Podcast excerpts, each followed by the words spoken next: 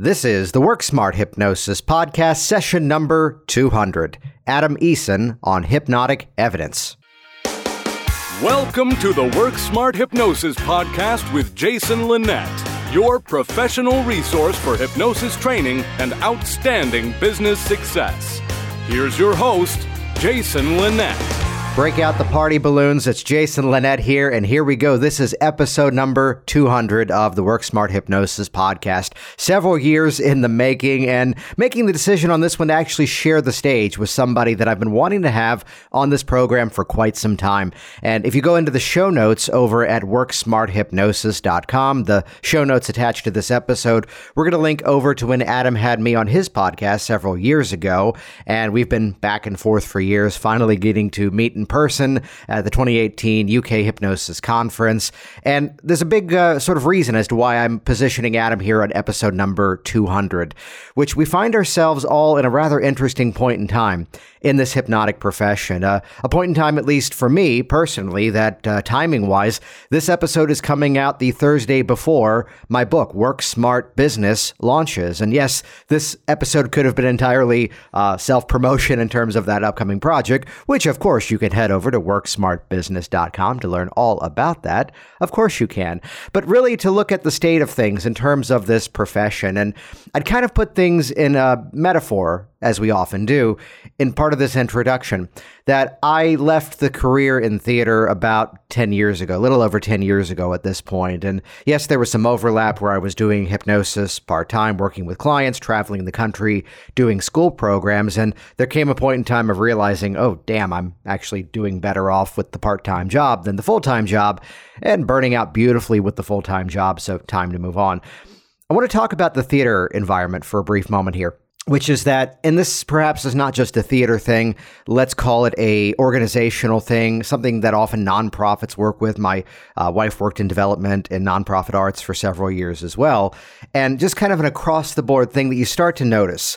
And the nickname for this is what's called founder syndrome that it comes down to the idea that perhaps in an arts company, maybe here is the artistic director who founded the company many years ago and here we go 40, 50 years later and is still operating under the same values, under the same goals. And while the membership may have grown over the years, the attendance at the events may have grown, something is still kind of stagnant.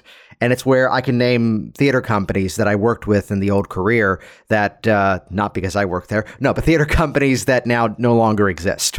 And it's because even I was, even as I was there, I mean, as an intern, looking around and going, wow, your advertising still looks like the 1980s. You're still communicating with the world around you as if it's the 70s. And it's really that lesson that what got you started is not necessarily the thing that's going to move you forward. Now, of course, be grateful of the experiences that you've had. And as a personal note, I went through an extremely dismissive time frame in my life of looking at the fact that I had majored in theater in college and then the time I spent in that career and almost trying to erase it and disconnect from it until realizing, okay, this whole systematic way that I look at my business and how I work with my clients and how I organize my life, that's something that that career helped to refine. So, you know, soft skills, something to be gained from it. But we find ourselves at this bit of a renaissance in the profession where there were some, let's call it out, big names that used to be the dominant voice that now just don't quite fit in anymore because they're out there preaching this is the one thing that works and that's the way it has to be. And meanwhile, the thousands of everybody else has clearly seen otherwise. Organizations where attendance is dropping because, well, this is the way we've always done it. And clearly, no, it's not anymore. So to look at this nature of, you know, even as we progress as the individual, I was just wrapped up yesterday uh, Work Smart Hypnosis Live training. And of course, learn more at worksmarthypnosislive.com. Hey, you brought it up. So, looking at it from here's a student of mine that I offer that those people who have gone through the class are able to come back at no extra charge, provided it's my own hosted event. And here's a student who came in, uh, came into the class once again, and I'm able to highlight to him, hey, this part's different here's a new segment. I've combined these two pieces together because this is how I've been workshopping with my clients. And also remind me, please, to grab my video camera. In fact, these new modules are already inside of hypnoticworkers.com. So to look at that progression, You know, I can think of times where years ago, uh, and maybe I have a mindset at times to, as I like to say, nerd out over certain uh, things in the profession. Many years ago, I brought Roy Hunter into town to do uh, parts therapy and a regression training. And someone in the local community goes, Oh, yeah, I took that class years ago with someone else. I don't need to come to that. And I'm there looking at it going, Sweet, you're going to do two days of parts therapy? Oh, man, that's going to be awesome. And someone else is going, How are you going to get two days out of that? Well, he did. It's a great workshop. So, again, looking at it from that progression, how do we get better at it? How do we challenge that model? And to highlight back to Adam Eason here, he talks about publishing a book, which is now still out there, yet it's got a lot of themes that he doesn't quite believe in anymore. In the writing of Work Smart Business, kind of driving myself to unpack okay, so I started this whole Work Smart idea back in like 2012, 2013 and having to really define what the hell did I mean by that in the first place. And you know, through the writing of that book and the revisions of it, the the line from the writer, director, producer Judd Apatow that writing is rewriting really became a lesson. And even having to challenge my own definitions in terms of how we measure success in business, how we measure success with our clients, and looking at it from that unique perspective that here I am as a hypnotist, and why should other people outside of this category listen to what I've got to say? So again, positioning here we are with with episode number 200 of this series, uh, a series that quite honestly evolved over time. Uh, I, I, don't tend to use the word interview anymore. These are conversations, and at times it's a real give and take and a sharing of ideas. And even Adam and I in this dialogue get on topics about how do we respectfully disagree with certain themes in order to move things forward. Uh, even he at one point saying, "Yeah, there's someone who's said they wouldn't have me on their podcast because I'm going to say they might be wrong." Which again, we should be open to that idea that uh, the infomercial line, there's got to be a better way. You know, continue to improve that model, challenge what's working, and find those ways to level up your game year after year. So, a little bit longer of a preamble this week is uh, part of the festivities of episode number 200. Though I challenge you, look at your belief systems at this moment. Look at what you say, what's working. Look at where the information comes from. And I mean, at one point, there was a moment where I put this program on hi- hiatus because I had published an episode that was not what I wanted this program to be. And that episode is still out there. It's not the one that I recently deleted because the person I had interviewed uh, turned out to be fabricating the backstory. That's a whole other story. Ask me privately. But again, you know, there's a point in time of going, no, no, no, let's sit down, let's have a real conversation. And that's where, you know, I had Chris Jones from America's Got Talent in the program, having Melissa Tiers on the program, which, uh, by the way, uh, Melissa, if you're listening, you were supposed to be episode number 200, but you're in Mexico right now. And Adam is just as awesome. So here we go. With that, let's jump in. Thank you, everybody, for listening all these years. Head over to worksmarthypnosis.com forward slash iTunes and leave an honest review of the program. We recently uh, really jumped up with reviews on that platform, which thank you for that. Share this on your social media streams, stick it on your MyPlace, MySpace, and your Friendster and your members.aol.com. See what I did there? Things moving forward. with that, here we go. Thanks everybody for listening. Episode number 200 Adam Eason on hypnotic evidence.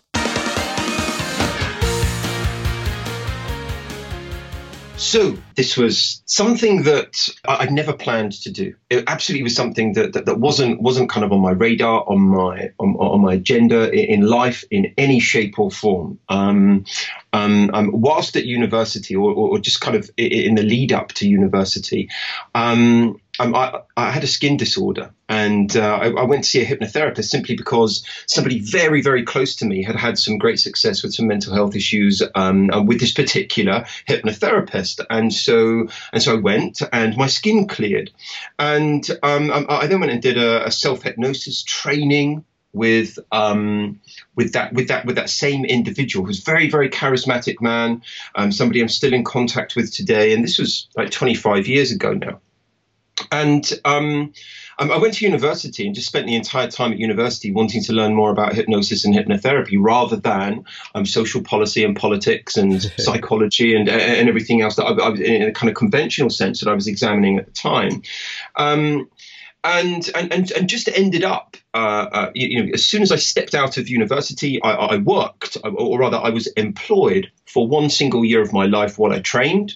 Then, as soon as I had the certificate, um, I, I, I, set up an office and and became a hypnotherapist there and then. Um, probably rather naively, um, um, if I'm honest, because you know I I knew nothing really about the world, and uh, you know beyond beyond the, the rather you know youthful existence that I'd had up until that point.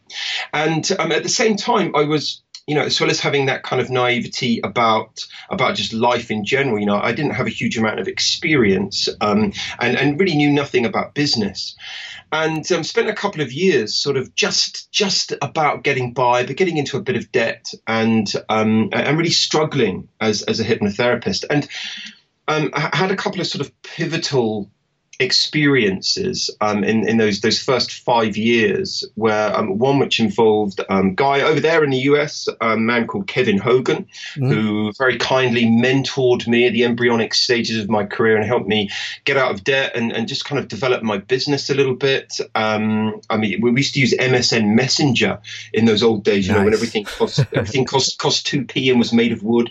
Um, I'm back in back in those kind of olden times, and and he he used to say to me, look look you know, do the stuff that I recommend. If you don't do it, don't bother getting back to me, kind of thing. Mm-hmm. Um, um, and he was incredibly insightful, and it was it was revelatory for me. And um, um a few years later, um, um, I, I worked with a man and studied, did some did some professional development, studying with a man called Donald Robertson um, who just kind of transformed the way I thought, made me start adhering to some kind of critical thinking, made me start examining evidence-based approaches, and and basically led to me rejecting virtually everything I had done up until that point, um, um, and and really kind of like shedding a thick skin, and uh, and and and really just kind of transforming everything that I did, and I went in a very particular direction and um, um, that, that, led me and continues to, to lead me and drive me today.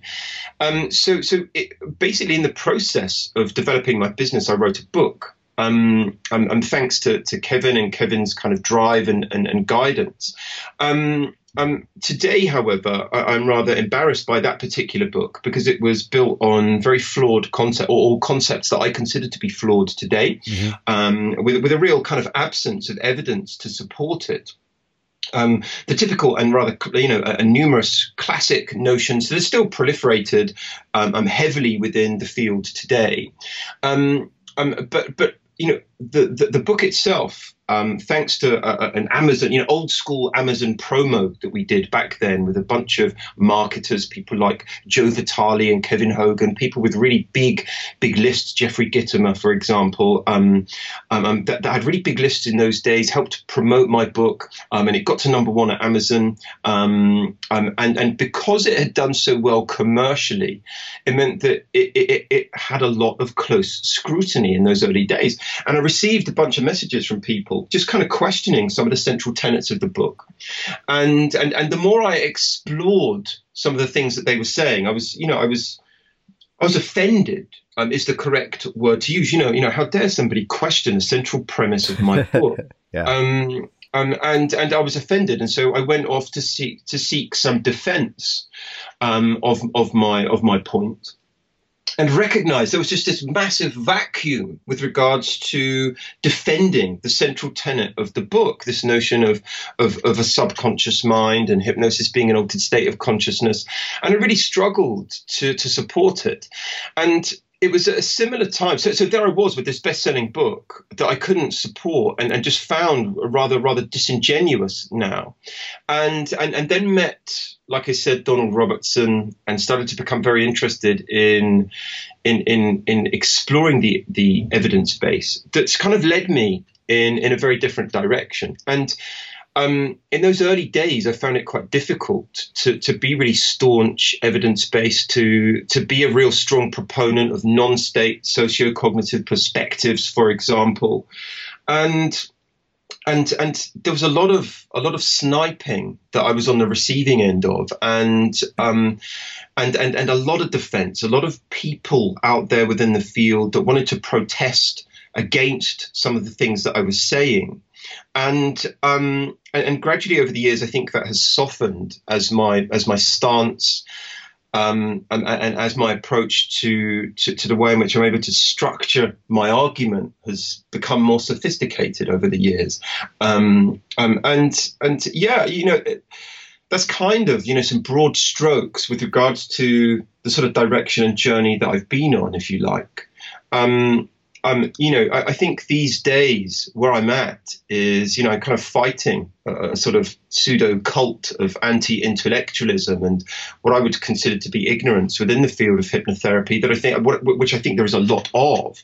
Um, you know, I, I fight a lot of people that I think have a huge amount of cognitive bias within the field of, of, of frontline hypnotherapy. And my attempts have been, you know, probably over the last decade primarily, have been to sort of close this chasm, this gap that exists between the frontline hypnotherapy field and and academia. And um, I have a lot of close friends in academia, a lot of really um, well-known uh, ac- academics within the field of um, um, hypnosis and hypnotherapy research, you know, university professors and, and prominent researchers, and and and and making the frontline hypnotherapy field aware of them and them aware of the frontline hypnotherapy field has been kind of a little bit of my a driving force of mine, for example, um, in more recent times, and and looking to promote critical thinking and having people question what it is they're being taught, and having people think that you know just because they got that they, they have invested in a particular thought process and a particular school of thought that perhaps you know they don't need to be entrenched in that so so dogmatically. Right and this is one of those topics that's part of why i invited you on here about looking at you know looking at concepts that we would hold on to and you know there's so many things that i'd say we'd you know we'd learn in a class we'd read in a book and it's like well why? It's like well because the book says so well, because step four of the six step process says I should be doing this, and here's why. Though there's a bit of a balance to that, and I'd love to have this chat with you around this, that to look at that balance around you know, th- there's an expectation from the client side of things that whether as powerful as our pre-talk can be, as persuasive as it can be, they're calling a hypnotist because they have the perception in some way, let's call it out, that we are the person who can help them to do things they normally would not do and I'd give a simple reference that, you know, we can, we can unpack any single technique. And inside of that technique, there's a lot of other things that are going on. Uh, so by a simple example, let's take EFT. And there's a sequence of EFT I may sometimes use with my clients that yes, there, here's the air quotations, there may be something going on in terms of an energy system of the body Yet, from a hypnotic, let's even call it out theatrical perspective, that moment of stepping in closer and staring them down when the process begins started to produce a different result. So, what's that balance between, as uh, out of Roy Hunter's uh, Art of Hypnosis, he talks about the BICE formula belief, imagination, credibility, expectation. So, kind of bringing in that belief and expectation, how do we measure the cognitive side of that? How do we get into the evidence based side of, of harnessing that side of it? Well, you know, um, um, um, belief and expectation are central to uh, a socio-cognitive perspective. Uh, uh by the way, I, am in no position whatsoever to, to, comment upon things like EFT. I, you know, I don't consider myself qualified to know to, to really know anything about that, that side of things. Um, I would say, I would say that you, you know, I know a little bit, um, and also I struggle to know what it really is to do with um, the, the, professional sphere of competence with regards to, to what a hypnotherapist does, or, or, or, rather should be doing. I think people should should should invest themselves um, um, in learning much more about what they're actually doing with regards to hypnotherapy than that, that, than investing too much time and energy, effort on things um, um, that, that, that, that I'm not really too sure how they become so connected and intertwined within within our skill set. Yeah, especially especially when we see that sort of uh, business card with the list of 15 different modalities in the back of it. Yeah, yeah, yeah. yeah. You know, I, I struggle. I, I, struggle with that. Um, and th- th- th- there's enough. You know, I, I think that that diploma level training is inadequate these days. You know, I just think a lot of people take a diploma and think that that, that then entitles them to a career. You know, they spend 10 months doing it, for example, or sometimes even less, engaging in that particular diploma, and, um, and think they're entitled to a career that, that competes alongside psychologists or psychiatrists or conventional, you know, uh, uh medical professionals that have spent and dedicated years and years of their life to their training and, and their skill and so on.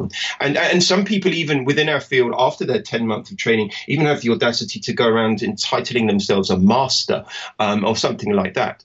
Anyway, so, so if I come back to your question, if you excuse my digression there, um, um, um, I would say that.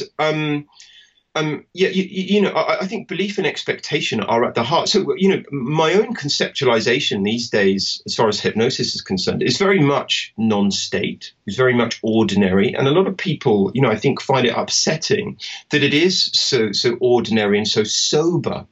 Um, and and a kind of central ethos of, of my business is to to undersell and over deliver, um, um, and and not just in terms of my service, my business my college, the training that I do, the, the information that I disseminate, my own research that I disseminate, for example, but also with regards to the way in which I conceptualize hypnosis. Uh, I really object to people conceptualizing it as magic in the first instance. I would rather undersell and describe it as something very sober, a cognitive skill, for example.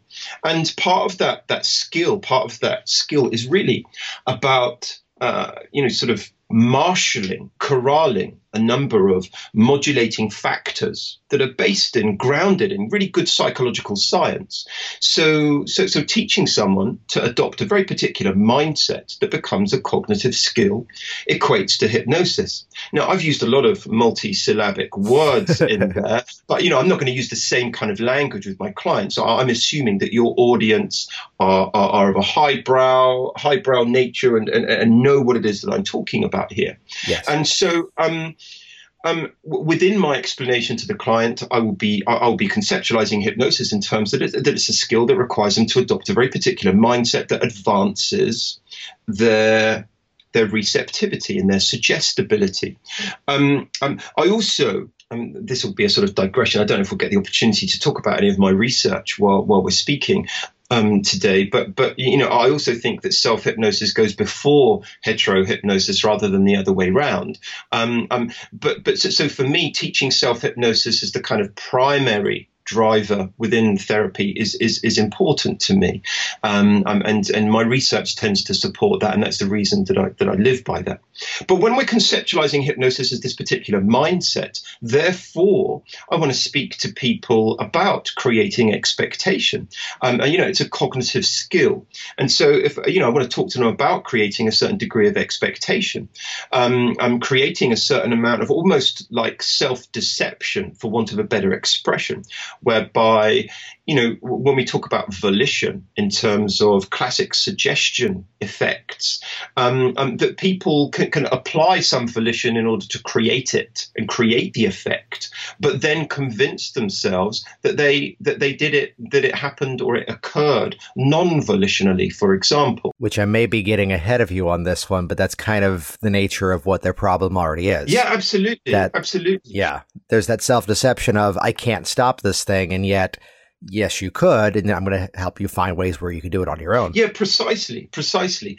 And so, and you know, so at the heart of of a lot of my work is always this a kind of secondary goal and aim is always going to be to create self efficacy.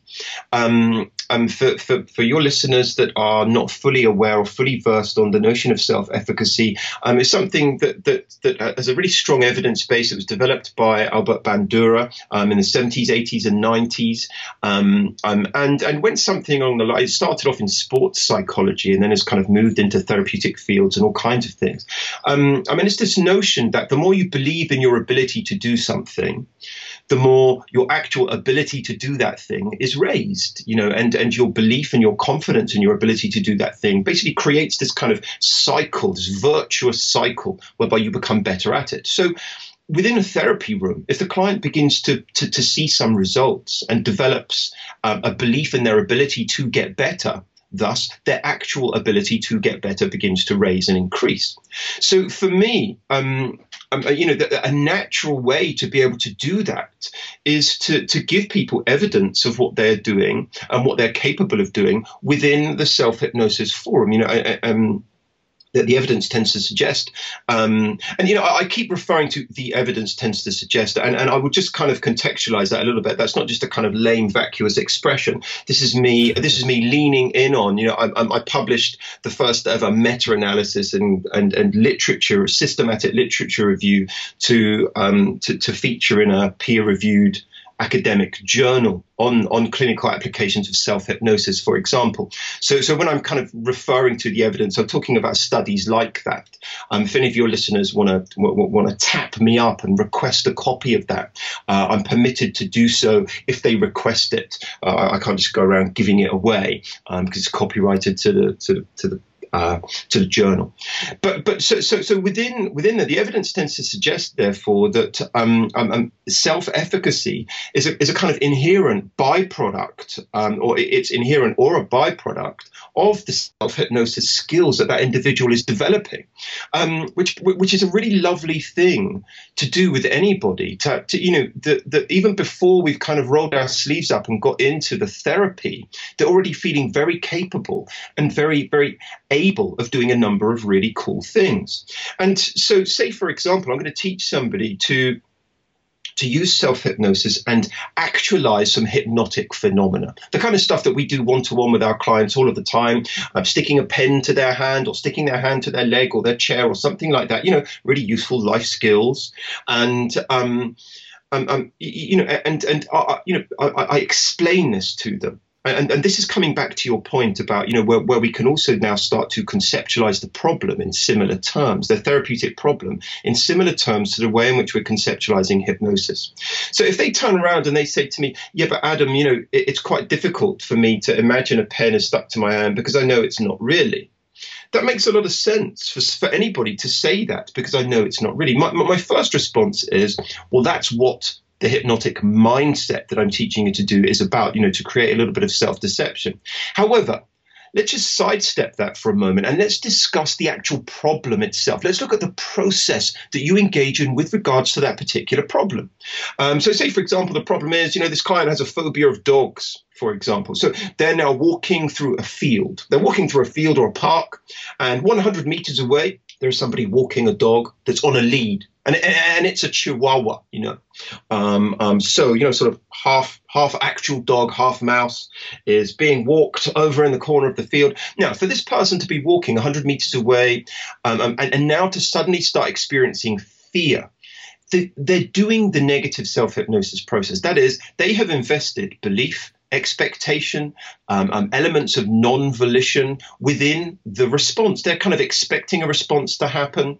They are imagining, you know, potential negative outcomes. They're doing virtually everything that I'm asking them to do. They're investing belief, investing expectation, engaging their imagination, um, um, um you know, creating a sense of non volition about it, which is exactly the same formula that I'm asking them to uh, apply with regards to their self hypnosis.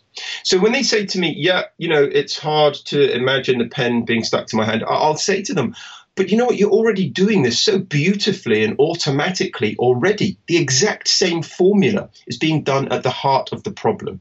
So even though I rather kind of glibly and and jokingly say, you know, you're going to be learning these kind of these these really useful life skills like sticking a pen to your hand. You know, I, I always imagine my clients getting home after that kind of orientation session with me and and the, the, husband or wife saying you know how'd you get on with the hypnotherapist dear? You know you know how, how, are you getting on with with with the hypnotherapist for your depression? And he says ah great thanks. I learned how to stick a pen to my hand and and husband and wife just is thinking, you know, what what, what on earth have we invested in here?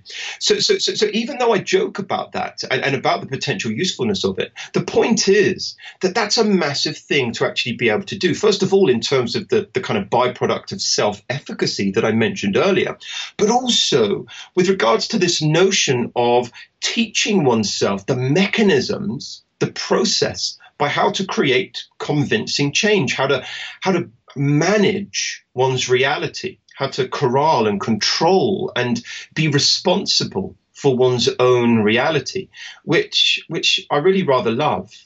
Right, right. And I love that perspective that, you know, we can look at that same model and there's some who would make use of hypnotic phenomenon, but it's that intention of making sure the client is aware that they're the one making that happen. As my characterization is not to go into the, uh, I am the almighty hypnotist and I command thine arm not to bend. No, it's instead that, you know, here's, you're the one that's making this happen. And if you can do this, you can also now fill in the blank of the change. Yeah, exactly, exactly. You know, I, am I'm, I'm I'm there, and I think um one of the you know, and, and this is this is the reason that I'm so that I'm so um, that, that I feel so strongly about a lot of the kind of received wisdom, and that I lecture quite heavily on a lot of the received wisdom that is taught at diploma level. You know that that, that the mind is you know simplistically divided into a conscious and an unconscious, and and that, that that that's how it works. For example, that that hypnosis is about trance and trance states, for example, which is very often walks hand in hand with this idea of of a kind of almighty benevolent force of some kind, whether that is an,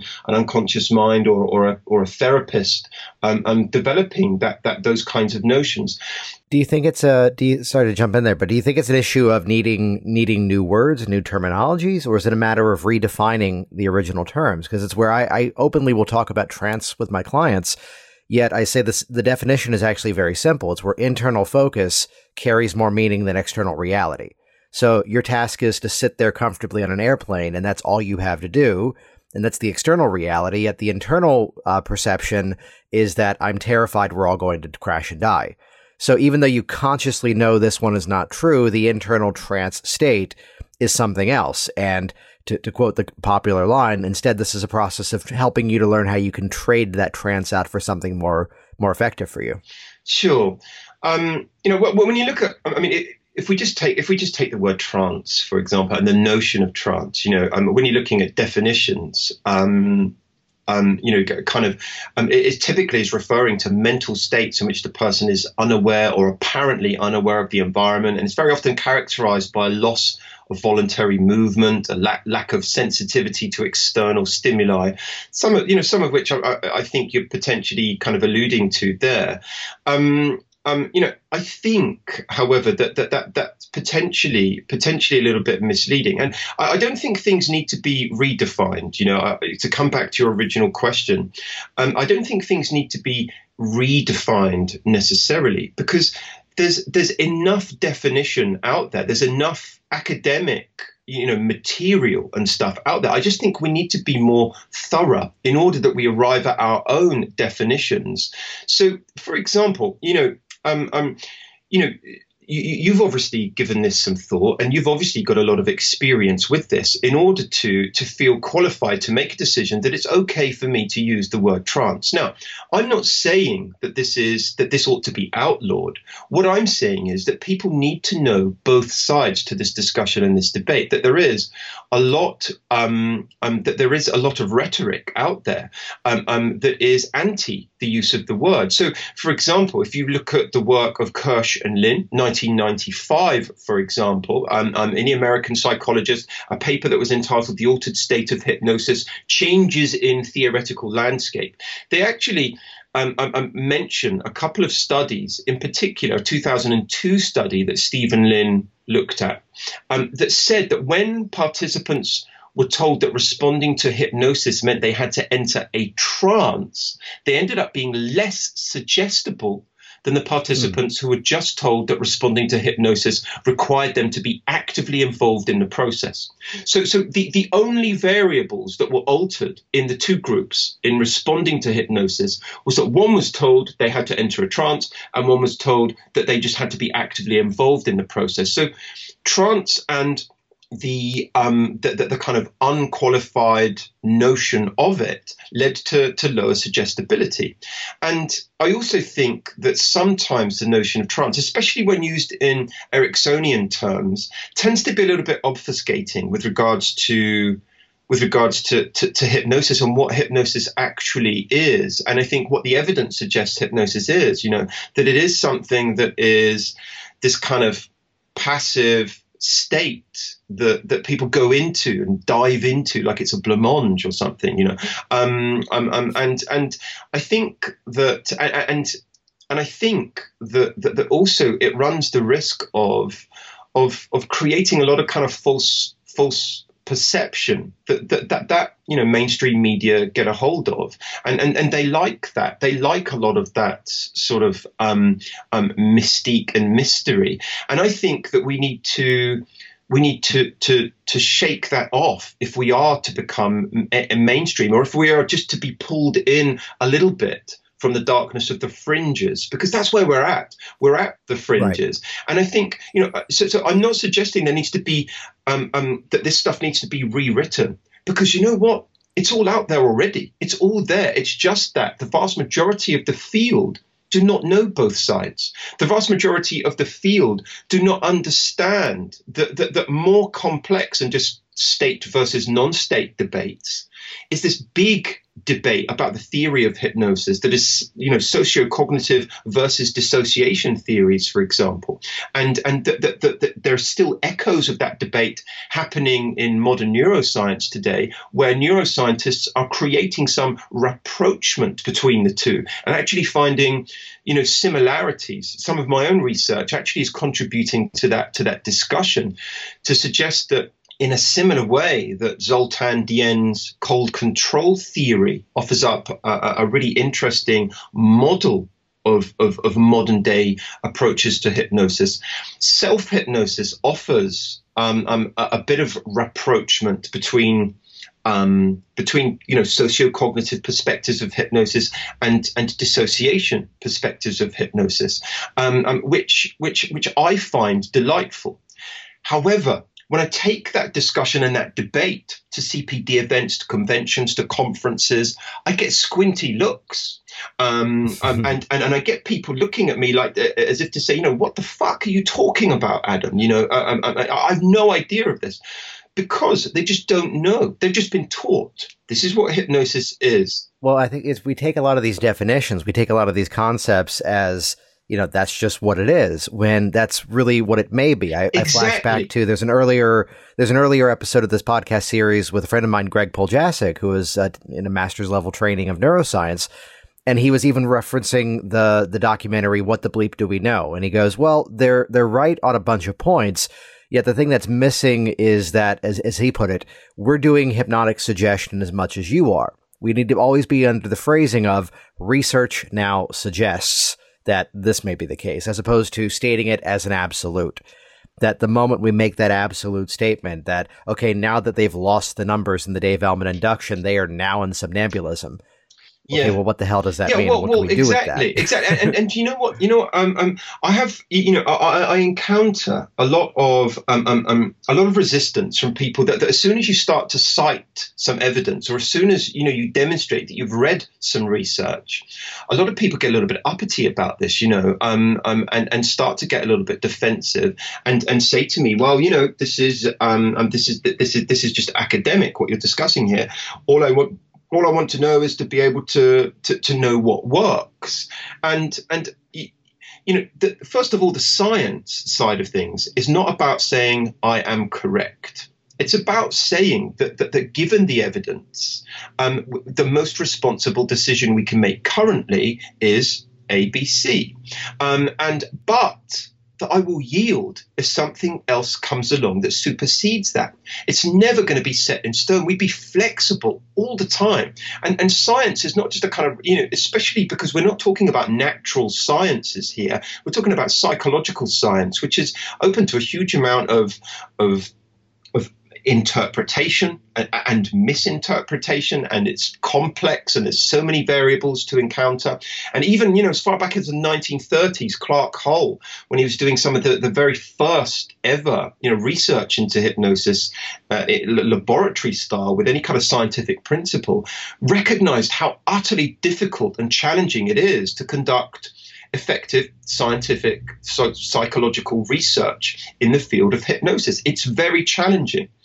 So we're not saying that, that one thing is correct. We're saying that, that, that given the evidence and given the weight of evidence in a particular way, we, we can we can start to make more responsible decisions. But that you know we're not just digging our heels in like I said earlier, you know, we're not dogmatically entrenching ourselves in one particular mode of thought. Instead, we're always going to be open to something being superseded, and we will yield if, if, if something else comes along to change that. And we must do. We mustn't just think, look, I've invested some money, I've invested a, a substantial amount of money in my training.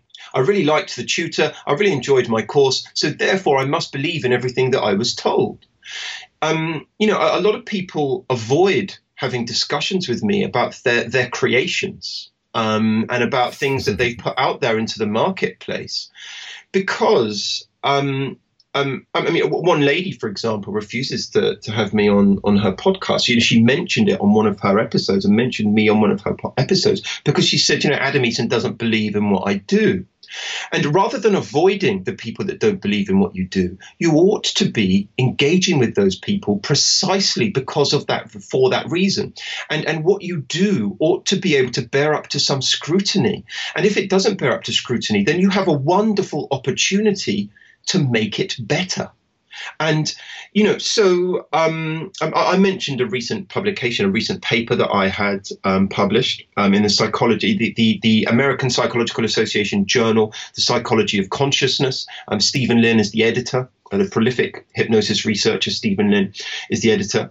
And um, for those people that are not aware, you know, when you have peer review, it means that people on the peer review board, the editorial board, you know, major academics and major contributors to the field, review your paper before publication. And you know, I, I, I submitted my paper as part of my PhD. Um, um, submitted my paper, and and this was my my my first foray into this field. And when it came back, that the commentary um, and because they purposely submit it to academics who have dissenting perspectives to yours or, or, or, contrasting perspectives to yours. You know, it needs to be robustly examined. And you know, I wanted to cry for a few days. I wanted to sit in in in you know a darkened bedroom and listen to my old teenage Smiths LPs and just feel sorry for myself. And I was like, you know, how dare you criticize my life's work and so on. But actually, this is massively, you know, a massively um, um, effervescent process, in fact. It's so good for you to take that stuff on board. You know, they weren't having a go at me personally. You know, they weren't having a pop at me personally. Instead, they were looking at my work and what my contribution had had. And I needed to examine other things and I needed to examine my own biases and I needed to be objective. And as a result, my paper became better. And and you know, so so out there in the field of frontline hypnotherapy, where there's a lack of this kind of mentality, where people refuse to look at both sides of a debate and a discussion and treat their their investment in a particular model almost like it as a cult and build walls around it and protect it from any dissenting perspectives, it it festers and and it you know it won't develop as a result. And instead, to be open and let it bear up to some scrutiny. And um, it's where you have the chance for it to mature and become better, and also for it to be seen as it as it truly is. And I think there's a so much willingness amongst the field of hypnotherapists because very often the training has been inadequate to to to to enjoy being spoon fed with techniques of people that are supposed to be, you know, prolific and supposed to be incredibly successful. Um, you know, one of the things that, that I really respect about yourself, Jason, is how you've managed to commercialize your business so effectively. And, um, you know, I think you're a good, you're a good, you know, you represent what people can do commercially really well. Yet one of the things that I struggle with within the field of hypnotherapy is a lot of people teaching others how to be successful therapists when they haven't actually been successful themselves. It's a it's a real facade. Yes. You know, there's a there's a there's a business conference and convention out there in the world currently um, um, where, where lots of people are going and, and giving lots of advice to, to willing hypnotherapists about how to be effective in business. And and I've been asked to go and speak at it, and and, and I struggle to go and to go and put put my flag in the ground at an event of that kind. Um, there was a guy based in the US, um, very well known hypnotherapist who who, who was poorly. Um, he was sick um, a little while ago. And, um, and was asking the hypnotherapy field for assistance with his medical bills. You know, could people help him and give him some financial assistance to pay his medical bills? And yet, a year or so later, he was running workshops and giving advice to other people about how to run an effective hypnotherapy business. And I just struggle with that. And I think this is this is this is you know synonymous with this idea of people also um, um, teaching certain methods and methodologies within the hypnotherapy field that perhaps are untried and untested, um, but but are the individual's own creation.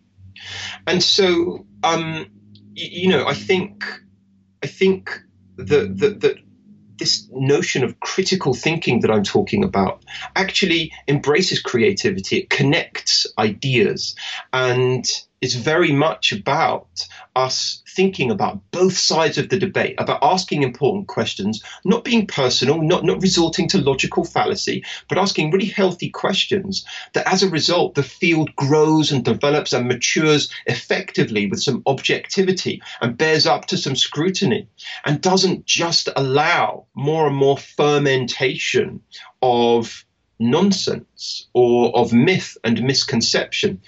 Even people that are very well recognized and very well perceived within this field um, um, tend to regurgitate a lot of myth and misconception. Um, um, and and don't like having questions asked of it and get very defensive and and use their charisma and their personality to to talk talk that stuff down and to, to talk away the critique rather than being open to it. Um, I realise that there's one single point in there, but I'm hoping, but I'm hoping, you know, and I realise no, I went around the house. No, I was letting you go because you, uh, I was letting you just go on with that because you complimented me in there. So thank you for that. No, it's no to look at that perspective that you know, again, it, it, should be a what's working now on the business side of things rather than here's a really cool idea that I have. And it's the same dialogue within the hypnosis training side of things that it's not here's a really cool artistic process I just made up for the sake of filming a video of and selling online. It's instead here's something I've been using with clients for a number of years and here test it out for yourself as well. I wanted to kind of pivot part of the conversation though that, uh, and I give you the disclaimer that you are not in the community that I'm uh, referencing when I say this, is that I see a lot of similar dialogue going on these days around here's what needs to be fixed, here's what needs to be fixed. Though, as we pivot to that concept of evidence based work, I, I just ask you for a simple, let's go nuts and bolts on this. So, what are those things that we do as hypnotists that we can now fit into that category of evidence based work? That, yes, there's the research with uh, self hypnosis, which I love that in terms of getting that hypnotic foot in the door right away that you can create this, you can create that different response. W- what other techniques, what other modalities fit into that into that header for you? Well, I mean, within the field of, um, I mean, it's it's very sparse pickings within the field of self hypnosis. You know, I mean, um, my own my own systematic review. You know, we we, we drew up. Um, I'm looking at examining the databases of, of, of, the literature. We drew up 546 studies on clinical self self hypnosis applications, um, but actually, when we looked at, at how many of those would would make the final cut for the paper that I was publishing um, um, of being fully randomized, fully controlled trials. You know, there was 22. So um, you know that, that it, it, it, was it, it's a lot easier to write about just 22 studies. However, the field of hetero hypnosis has has much more. You know, substantially more. Nothing like the field of cognitive behavioral therapy, for example, which which even even when it has its own ineptitude within it, still stands up in, in health services, especially that here in the UK, because of the, the, just the abundance of material that it's got to support it as far as evidence is concerned. So as far as the field of hetero hypnosis is concerned, and you know hypnotherapists that are listening today, um, I think there's there's there's a number of things that we can draw upon. Um, if, if you if, if you Google my name, um, um, Adam Eason, uh, empirical uh, um, um, EST, empirical um, su- empirically supported treatment, you'll find I, you know I've disseminated a couple of papers out there that that show a lot of kind of key findings from the research that that can be supported. So, for example I think what, what, one particular a major major finding that there's kind of got a got a second wind, if you like, currently, um, especially here in Europe, is the fact that people don't have to be zonked out to be hypnotized. So um, um, you know, hypnosis and relaxation are not correlated. You know, they're not correlated. They're not dependent upon each other.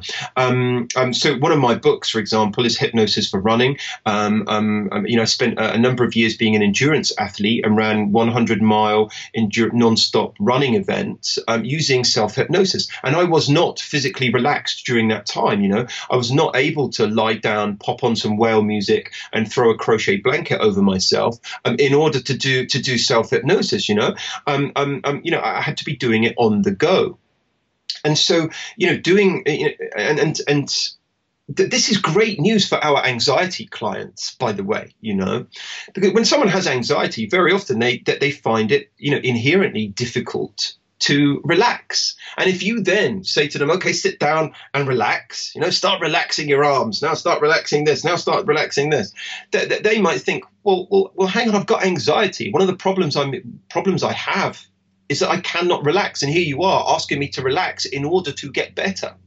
Um, um, so it's it's it's a real breath of fresh air to say to those people, you don't have to relax at all. You just need to adopt this particular mindset. You know, hypnosis and relaxation are not correlated. Um, this you know, this notion that someone needs to be in a reclining chair, zonked out, dribbling down themselves, while while the hypnotherapist kind of affects this hush FM DJ voice, you know, and starts doing a deeper and deeper kind of stuff that, that that you know you run the risk of them wanting to kill themselves with too much of that kind of talk. Um, I mean, you know, as far as I'm concerned, you know, it can be upbeat, it can be alert. Um, Eva Banyai back in the 70s and then in the 90s did. Um, um, did some really impressive research. Um, like I said, with Ernest Hilgard in the 70s and, and by herself in the 1990s, that whereby they used stationary bicycles um, and, and people were, were being hypnotized whilst pedaling bicycles. And they were still just as responsive to the people that were being zonked out. Um, um, and, and, that were deeply, profoundly relaxed. And, and, it was shown that their metabolism was stoked. There was no way they could possibly be classed as being physically relaxed, yet they were very, very responsive to hypnosis nonetheless.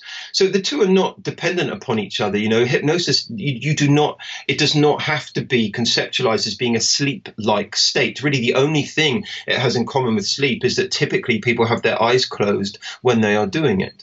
Um, um, I would say that that's, that that's, you, you know, one really important thing for a number of people to be aware of. For, for people also to be aware aware of um, um, the research and the evidence that, that, that, that, kind of defies a lot of myths about it being an altered state of consciousness, um, which, which I think is that notion is not very portable.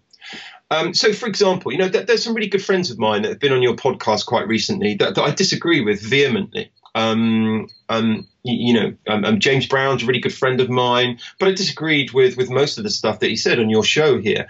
Um, um, Freddie Jacquin is a really good friend of mine, and I disagreed with a couple of the central tenets of what he was speaking about. This notion everything is trance, everything is hypnosis, and that people live these, as Wolinsky would say, you know, live these everyday trances, and then what we're doing is just kind of deepening that within the session. Um, you know, I I don't think that that what people refer to as everyday trances are actually what what hetero hypnosis is. It's something very different. Well, do you think we can draw correlations as by way of metaphor to say, well, it's kind of like that, the same way? I mean, I'd, I'd use the classic phrasing that, you know, not that it, not that it's highway hypnosis, but the same way you're driving somewhere and thinking about everything other than driving is similar to those moments where you know, you're reaching for that cigarette because that's what you've always done. Yeah, yeah, yeah, yes. So it's not necessarily say this is, but instead to say this is like. Yeah, yeah, yeah, yeah, yeah, yeah. I get that. Which in many ways are, are aiming to to sort of uh, de uh, demonize a process, yeah, yeah. or just put it into terms that they can go, oh, okay, I can see how this is kind of like that. Which, on a similar note, back to the point around um, you know, you can make that pen stick to your hand, which you know it can't, yet you accepted a series of suggestions by way of, um, I'm very open with the term of psychological influence because we're always doing it on ourselves. So it's, I think the issue is to say, again, back to like the, uh, what the bleep clip, the challenge is to say this is versus this is like. Yeah, yeah, yeah, yeah. Uh, you know, I, I think, um, I think, I think what you've just said there makes a lot of sense. You know, certainly for myself, um, I, you know, I, I, use a lot of cultural references. You know, I'm a big fan of sci-fi. I'm a big fan of um, of, of, certain sports and, and things like that, that. That I'll draw upon certain references as as what Michael Yapko refers to as response sets. You know, as a means of seeding an idea before before you're then delivering it. Um, I suppose some people might refer to that as priming. Some people might refer to that as just mm-hmm. uh, um, um, you know in, in more conventional psychotherapy, this would be psychoeducation, where you're educating your clients about what's going to happen and so on. And so you know providing a, an analogy or a metaphor, of course, I find that or, a universal a universal metaphor, for example, um, um, makes a lot of sense. I think. Um, um, I, I, think one of the things, one of the issues I have with this idea of, you know, w- w- when you're driving, you're, you're, you're, you're off with the fairies, this kind of Ericksonian early learning set type of notion where, where people are encouraged almost to wander off and not be aware, um, I, I think offers up a kind of uh, you know, a certain lack of responsibility and offers up a little bit too much superficial, magical thinking. I would much rather be rational and and objective and have people learn to take responsibility for themselves and when they nice. do so nice. when they do so what what that does is creates the byproduct of this thing that I've labored earlier on in in, in this this discussion um, about self-efficacy you know that self-efficacy when, when people you know if, if, people have diminished responsibility in terms of you know you can just wander off and, and don't worry because all the suggestions I'm giving you are going to your unconscious mind for example I think mm-hmm. I think I think that that that doesn't give them the opportunity to develop self efficacy, to actually feel like I'm doing this for myself. I'm learning something for myself. I'm becoming better at it for myself. It makes them passive. It makes them passive. It makes them kind of sit there and expect a lightning bolt up the arse, which is just, you know, which, which, which sometimes will be effective. And, you know, I, I, I can hear out in the ether now, I can hear future people, people of the future listening to this right now that are shouting at, at their recording devices that they're listening to this saying, yeah, but yeah, but yeah, but yeah, but it, it, has been working for me, Adam. It's working for me. Right. Uh, yeah. But the thing is, the thing is, you know, it's probably not working because of the reasons that you believe it to be. Yeah, I think that's the thing. It's not necessarily a throw it all out. It's a it's a look at it consciously and critically to go, what else may be going on? What is it I can pull out of this and how is it I can now highlight those features and make myself even more effective? What are the actual mechanisms that are contributing to the change? Because a lot of the time it's down to expectation, it's down to placebo, it's down to a lot of different mechanisms. Um, um, you know, a lot of those mechanisms exist, you know, when you've got a good working alliance, when you've got a good degree of expectation especially if somebody's been recommended or referred to you by a, by another successful client, when they've invested themselves financially and they've invested their time in what you're doing, you know, those things you've not actually had to actually apply yourself in any way for any of those things. But that person now is is is primed for success. You know, with a really good therapeutic alliance between between you and that client the chances are you should be able to go up to the drawer, pull out a wet fish, slap them across the head with it, and and and if you if you are believing in it enough, it ought to work. Hang on, ten seconds here, and I just registered wetfishhypnosis.com, so we're good. Okay, now go on. Uh, uh, uh, yeah, yeah, I think you'll find that wetfish, um, wetfishhypnosis.co.uk has already been bought. Um, Damn it! But yeah, yeah, you know, so um, um, but but but this is so, so therefore, you know, we, we ought to be recognizing, well, what is it? And and so lots of people, you know, I, I kind of alluded to this earlier on, and, and funnily enough, I'm just in the process of, I, I spoke about this at the UK Hypnosis Convention. This idea that yeah, yeah, yeah, but you know, as long as it works, Adam, why are you getting why are you getting your knickers in a twist? You know, as long as it works. But but you know. That, that that mindset, as long as it works, mindset keeps us absolutely in the dark ages. Because what's what's happening with this this as long as it works mentality is that um, um, you know, I mean, the, the, history of medicine is filled with treatments that have worked effectively for millions of people.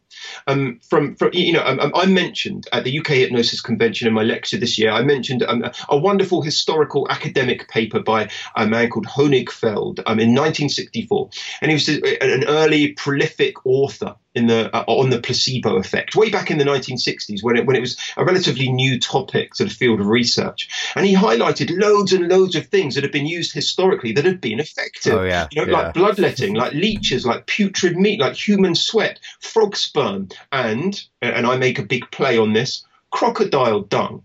You know, crocodile dung was used as a contraceptive. You know, um, um, and, and, and, I made this, you know, I made this joke that croco- you know, crocodiles are laughing at us human beings. You know, they laugh because we've been using their dung as a medical treatment. but it was used successfully by thousands of thousands of people and it worked you know i mean who knows why but it worked why don't we continue using crocodile dung today you know um, um, and, and, that is the exact same as long as it works attitude you know that there are reasons that we do not rely purely on client testimonials when deciding clinical treatments. You know, it's important we don't just continue to have a mindset of as long as it works, does it matter how or why, Adam? I've got success. I don't need to know more than that. It's that kind of anti intellectualism that, that's really common in the hypnotherapy field that, that would have, you know, the crocodiles laughing at us for using their, their dung for contraception. Trials and evidence tends to ensure that everybody gets precisely the same in a standardized fashion. We get to inform and modernize our field and have more profound credibility. Um, you know, a, a, really well-known NLP trainer said to me um, a short while ago, you know, I use my computer each day. I don't know how it works. I use my brain each day. I don't need to know how it works. I know NLP works. I don't need to know how or why.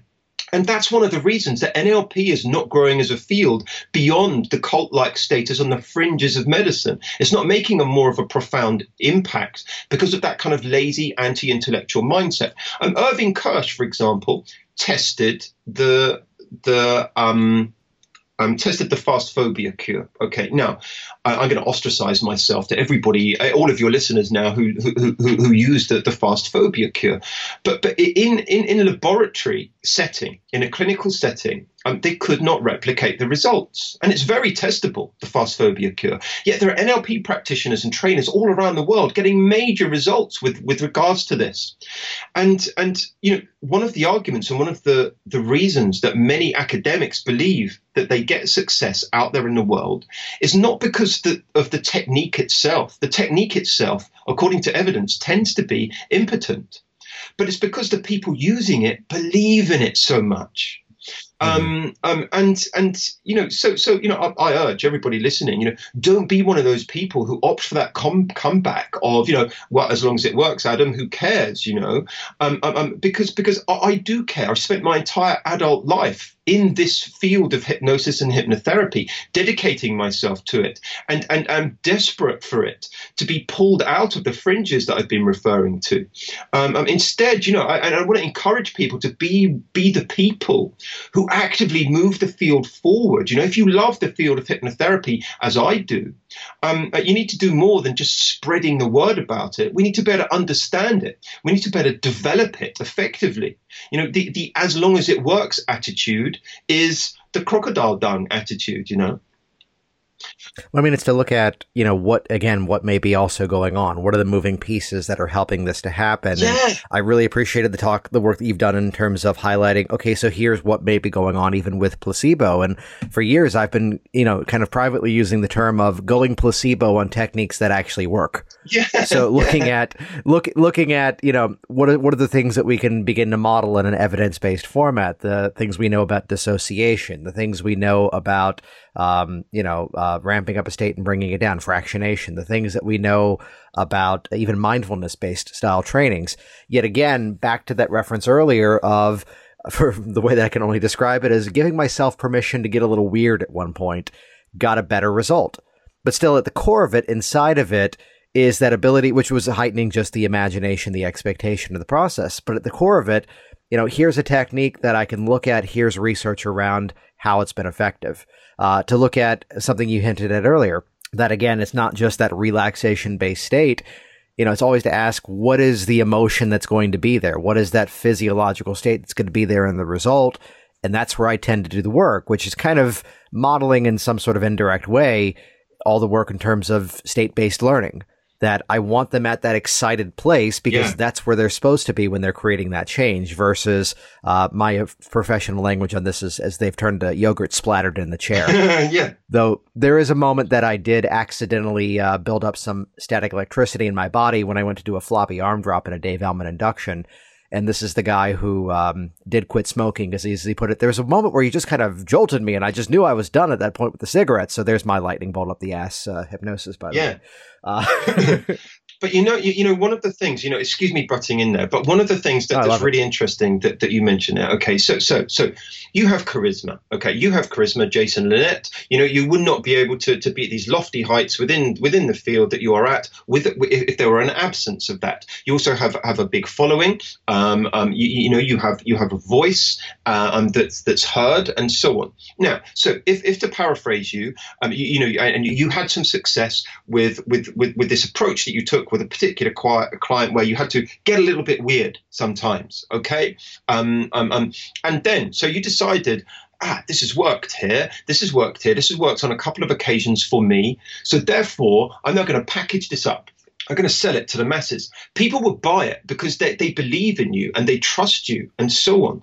And and people start adopting this idea whereby um, um, the way forward with these particular set of issues is for me to get a little bit weird um, um, um, for example.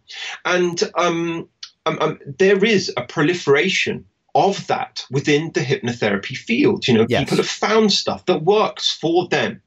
Now, I'm not saying it doesn't work. I'm not saying that at all. But what I'm saying is the reasons it works for. Um, so, for example, um, you know, the, the reason that the founder of that technique gets success with it might not be transferable to, to, to everybody else. It may be because of the type of person they are that it's so effective. It may be that they've believed in it so much that it's been so effective. And, you know, it, it may not be working because of its standalone technique and so on. And even in the even from the concept of the actual founder of it, the reason they think it's working is different than the thing that's Absolutely actually making it work. Is. This is you just described, by the way, my entire strategy of how I chose the trainings I went to in 2018, by the way, uh, which was that I was looking at who are people who are massively effective at what they do, or in the case of one, seemed to be based on the stories they were telling. We'll let that one sit for yeah. a moment. Yeah, yeah, yeah. yeah. uh, I'm reading what were the, the things? Exactly, exactly. The session that is now not there anymore. But to look at again what what elements may be going on, what's that meta analysis in terms of their entire style of work that is what's getting them the result that it's not just it, it's the you know Michael Ellner looking at the practitioner transcending technique. What are those things? What's the environment that the change is being produced? And before we hit record, uh, I was talking about you know I'm on the hunt for a new office space as um, uh, as uh, I've ended my lease early due to some maintenance issues. And I, I, was mentioning the story around one of these executive office suite type buildings, which there's nothing wrong with. Yet as soon as I saw it was someone else's environment, and it was someone else's layout and it was an office with the furniture already in there. I'm going, this is not the way that I work with people. You know, mine was that they're coming in, they're coming into my space, they're coming into my setup, which may be my perceptions as to why I think I'm doing the work. Someone else can unpack it and go, yeah, but here's also what's going on. It's to recognize that with all of this, there's so many moving pieces. The same as, and I say this next statement not to discount medical science in any way, um, but the phenomenon of regression to the mean. By the time I got the medication from the doctor, I might have already been on the other side of the bell curve and already on the mend. And yet now I'm claiming, okay, this Zithromax that they gave me for my really bad cold, that's what made me feel better. But I might have already been going there already at that point. Yeah. Yeah, yeah, yeah, yeah. absolutely. Absolutely. And, you know, um, um, I would say that that you know a, a, lot of a lot of the popular techniques that are out there in the world would be you know um, um, would absolutely be, be more effective in the hands of, of, of different people. And uh, what, what we need to know is is not just not just the, the rhetoric of the person delivering it and has put it together and put their approach together. Um, um, we need to be able to examine it and and examine it robustly and not not just you know, not just to pull it apart. Um, um, you know, that, that, that's not what I'm about. Um, um, but to to understand and to be able to move the field forward and to think critically about what's actually going on um, with a lot of this stuff, and there, you know, so many people are just oblivious to this to this whole way of thinking. You know, um, I mean, there are there are organizations out there in the hypnotherapy field that have the word medical and dental in them. You know, I mean, I lecture for the Royal Society of Medicine here in the UK, um, and that's full blown full blown, you know, you've got to be an oncologist or a surgeon or a doctor or, or something like that to be a member of that particular organization. Um, but there are hypnotherapy organizations out there referring to medical hypnosis, whereby, you know, med- the medical hypnosis that they are talking about, there is no way it would stand up or, or, or, or be genuinely approved in a hospital setting or a perioperative setting or a dental setting. You know, it's kind of built upon foundations of sand, and um, um, it's really difficult. Um, you, know, the, the, same the same mindset that I'm talking about us applying as far as critical thinking already exists in lots of other fields out there. Um, so it, it, already exists in the vast majority of medical fields and so on. And so when when when we then, or a hypnotherapist then equipped with their 10 month training course, for example, suddenly starts or, or, or, seeks to develop relationships or, or to put the word out there with conventional medicine, conventional medicine will apply some scrutiny to what it is that that person is being is, is suggesting. And it's very hard to get over those boundaries that they put up uh, unless you know the right questions to ask, unless you know the right evidence to draw upon, unless you've got a, a much more robust education and an ability to think critically. Um, um, and that means that we've got to we've got to subject ourselves to some scrutiny and not just be filled up with Dunning Kruger type delusion, you know, where we believe we're better than we are all of the time and that we are a full blown panacea to the world. Instead, we, you know, we've got to recognize our fallibilities um, um, and, and do what we can to to recognize the deficits within our knowledge, within our skills, and and and to build upon that and develop it and be humble enough that when confronted with the medical fraternity, we're able to recognize our own inconsistencies or our, our own weaknesses, but also then more more credibly be able to promote our strengths. Um, and and you know it, it's really difficult. Um, it's really difficult out there when there is such an absence of of the critical thinking and of the of, of the real kind of adherence. To, I'm not suggesting that people have to adhere to evidence base in terms of you know let's all do let's all do standardized standardized protocols all of the time. Um, um, but but that we're able to to let the evidence inform what we do you know, inform yes. what we do. You know, I use lots of stuff that doesn't have direct evidence to support it. Um, um, you know, it's more likely to have evidence-based principles that support it. But I use lots of stuff which doesn't. Um, um, but you know, the the evidence is informing the vast majority of what I do, and then you know, I can add, I can layer on some some some artistic or creative elements of, of, of myself and so on. Um, um, I know, for example, James Brown talks a great deal in, in your in one of your earlier episodes um, about that he thought, you know, hypnosis is much more about being an artist. And, and I disagree. I think there's huge value in standardized protocols that have been robustly examined and that, that the artistry comes secondary and is layered on afterwards once you've taken a responsible decision afterwards. Because you know, somebody like him who's a performer can afford to be artistic, um, but somebody who's earning their living as a full blown, full time hypnotherapist, for example, doesn't just want to be winging it all of the time. We want to be making responsible decisions on, you know, for the best of, of our clients. And therefore, we want to, to be making a responsible decision first and then allow some artistry. Plus, how do you teach artistry? You know, uh, it's it's kind of intangible. You can teach the standardized stuff, teach people then to be themselves and to be a good person that means well and has, you know, genuine good intent. And and let let let that that kind of artistry happen in the way that's right for them. What I love about that is it's actually giving that next step that rather than just tear it down, it's instead I put it in the description of to work with intention, to work with purpose, to put meaning behind what we do beyond just, well, it just works or, yeah. uh, because that's the training that I, I've come from.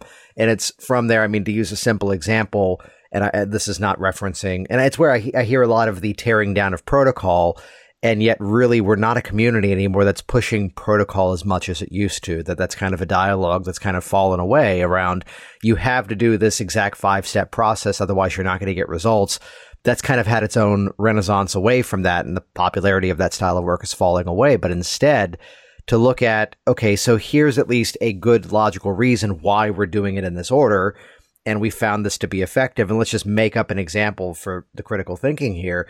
Here's an eight phase weight loss program. And the fourth phase is now that the nutrition's in order, now we can move on to exercise. But here comes the artistry. And this is a client I've had several times over. She's the fitness instructor who is exercising five times a day because she's running the class. Yeah, right. Do we do we have to enhance her exercise? No. Now we have a good logical evidence based reason because the evidence is already there she's actually doing the exercise. But instead, what else needs to be addressed? And now we can artistically modify based on that individual and the interaction versus no, but my book says on the fourth session we need to motivate exercise. Yeah. No, we can we can now make that in, we can make that logical, educated choice rather than just no, no, no, but the book says. Yeah, yeah, yeah, yeah, yeah. Spot on, spot on. You know, you, you you've made the point. Uh, you you've made my point beautifully and put it in in in far easier to understand terms, Jason. Thank you. Thank you. yeah, um, um, yeah. You, you know, I, I, I, I, I agree. I have nothing. Uh, you know, I have nothing more to add to to what you said there. So, where can uh, people learn about more of your work online? How can they find you? So, um, um, um, people want to go learn about me. Um, um, you know, as far as hypnosis and hypnotherapy is concerned, um, um find my college. You know, I, am on all social media, um, so you can find me on and my groups on Facebook and Twitter and and so on. Um, but my college, um, the Anglo-European College of Therapeutic Hypnosis here in the UK, um, is AE College of Hypnosis.uk, just .uk, not not .co.uk.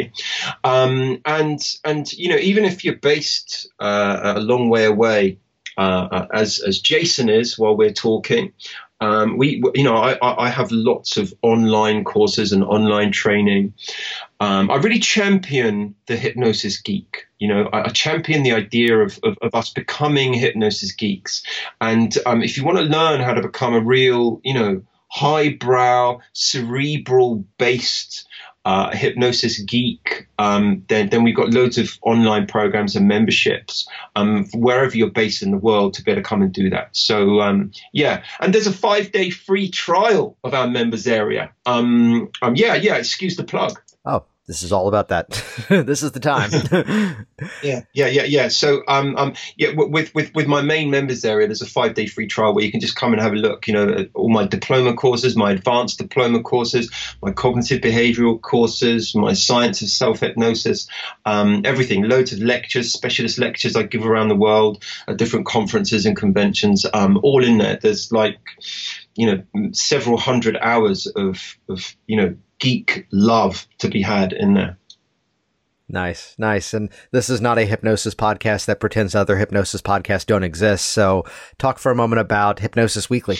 Yeah, well, you know, um, um, I have Hypnosis Weekly. You know, one of the things I, am guessing you find this as well, um, Jason. One of the things um, it, it, it, I feel slightly torn. So, so I've just taken over the UK Hypnosis Convention, for example, um, um, and and one of the things that, that, that I'm looking to do is to bring more academics in, and and and um, um, it's not easy, but but there's going to be some major university professors, some major um, um, scientists from the field of hypnotherapy um, and hypnosis, lecturing at next year at this year's UK Hypnosis Convention.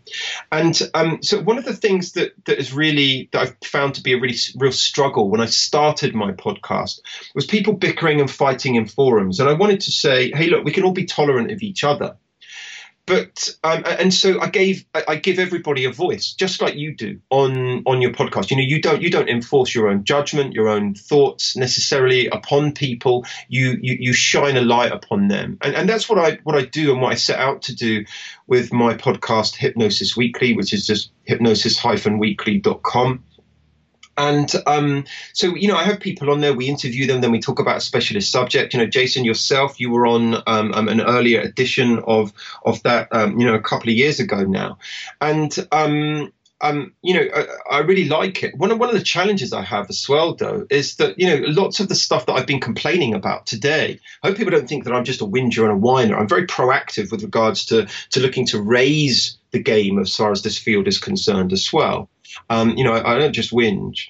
Um, um, one of the, the challenges that I have is that some of the, the lack of critical thinking exists with some of my guests, you know, um, um, and they say some things that, I, that I'm thinking to myself, whoa, that's nonsense. Um, but, but I give them the voice. And, and that's where the kind of cognitive dissonance lies and where I feel kind of tugged because because I you know I want people to have a voice. I want people to be able to discuss what they do. Um, um, but if I you know if, if, if I just interrogated them and attempted to to go in hard on lots of what they said, um, um no one would ever come on it. no one would ever come back on the show. I'd never be able to entice anybody to come and speak on it. Although I share something that I've actually never talked about here on the podcast. That if you look back.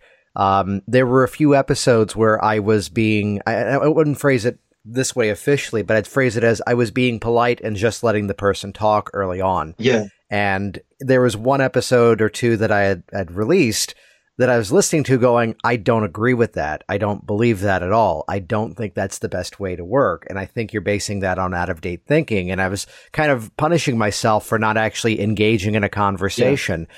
And that's where I took about a one or two month hiatus from the program. And then it came back. And that's where it really found its footing as you know this more long form conversation where uh, sometimes we're talking as much as each other, where sometimes it's a real dialogue, and it's where there's no.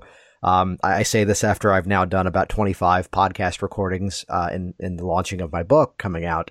Of um, you know, there's some programs I've been on that I can tell. Okay, they have very much a formula you know they they have, they sent me the questions in advance and I knew how to talk about myself in a way to help you know their program of course and promote their service and also promote my promote my book too. But recognizing that what we needed was you know the real conversation as opposed to you know, moments where uh, I can agree with the guest or moments where the guest can very politely call me out on something. Yeah. And we can have that chat. And like you mentioned, you know, we leave and these people are still our friends. Yeah. That it's not this, oh, I'm never talking to this person again because they said something different than what I believe.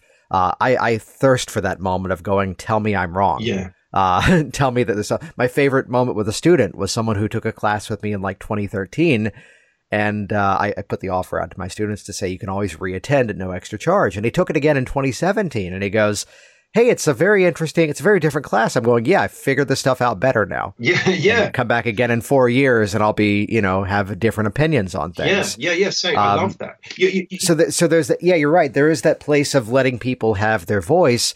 Yet it's again where my own program had a bit of a renaissance of just saying, let's just have a conversation. Let's just talk about this rather than just saying, "Here's your microphone. I'll see you in an hour." Yeah, yeah, yeah. yeah. you know, I'm, I'm, one of the things that you said in in when when I when I spoke with you on my podcast, um, one of the things you said that was that was a work of art was you, you discussed and and made a quote about learning from people who disagree with each other which it turns out, by the way, we've all been credited Michael crediting Michael Ellner for that, and it turns out Michael Ellner stole that from Scott Sandland. ah, Right. Uh, and these are all. yeah, yeah. so that's really officially now a Scott Sandland statement. Right. But yeah, learning from people who disagree with each other. You mentioned that on the show, and I, I ended up writing. I ended up writing an article, and and it, it formed the basis of of part of the keynote um, uh, the keynote presentation that I gave at the UK Hypnosis Convention back in 20, 2016, which was about what we can learn from feuding hypnotists, because there have been some very classic feuds throughout academic history, for example. Um, um, and and and yeah, yeah, you know, it was a really lovely thing. And um, so so you know, I mentioned earlier, there's lots of people that, that I have massive friendships with, that I have great respect for, but that perhaps you know I, I don't agree with wholeheartedly. And so, you know, rather than rather than suddenly um, um, um, th- th- than changing anything massively on the podcast, you know, I, I, went and started just foaming at the mouth and frothing at the mouth about these things on my YouTube channel. So, so you know, I, I kind of go there and there's just me. I don't mention any names. I just talk about the things and talk about and look to to kind of break down some myths and misconceptions and introduce the science. And that's kind of where I wax a little bit more lyrical uh, about what's close to my heart. Excellent. Adam, this has been fantastic. Uh, yeah, yeah, thank you so much, Jason. It's been a real, real pleasure. Um, I'm, I'm, I'm, i love what you do, and um, and a massive success to you with your future projects. Some exciting stuff I know you have coming up.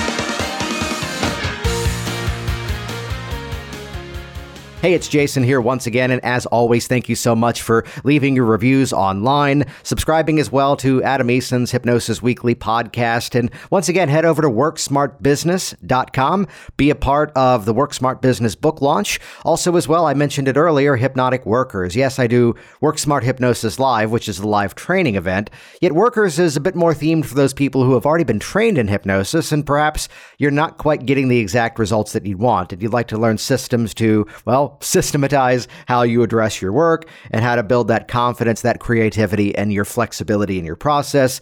There are full change protocols, there are full client sessions demoed, and you can join Hypnotic Workers for as little as $47 a month. So check that out, hypnoticworkers.com. Grab the book at worksmartbusiness.com and uh, keep hypnosis awesome. Thanks. Thanks for listening to the Work Smart Hypnosis podcast at worksmarthypnosis.com.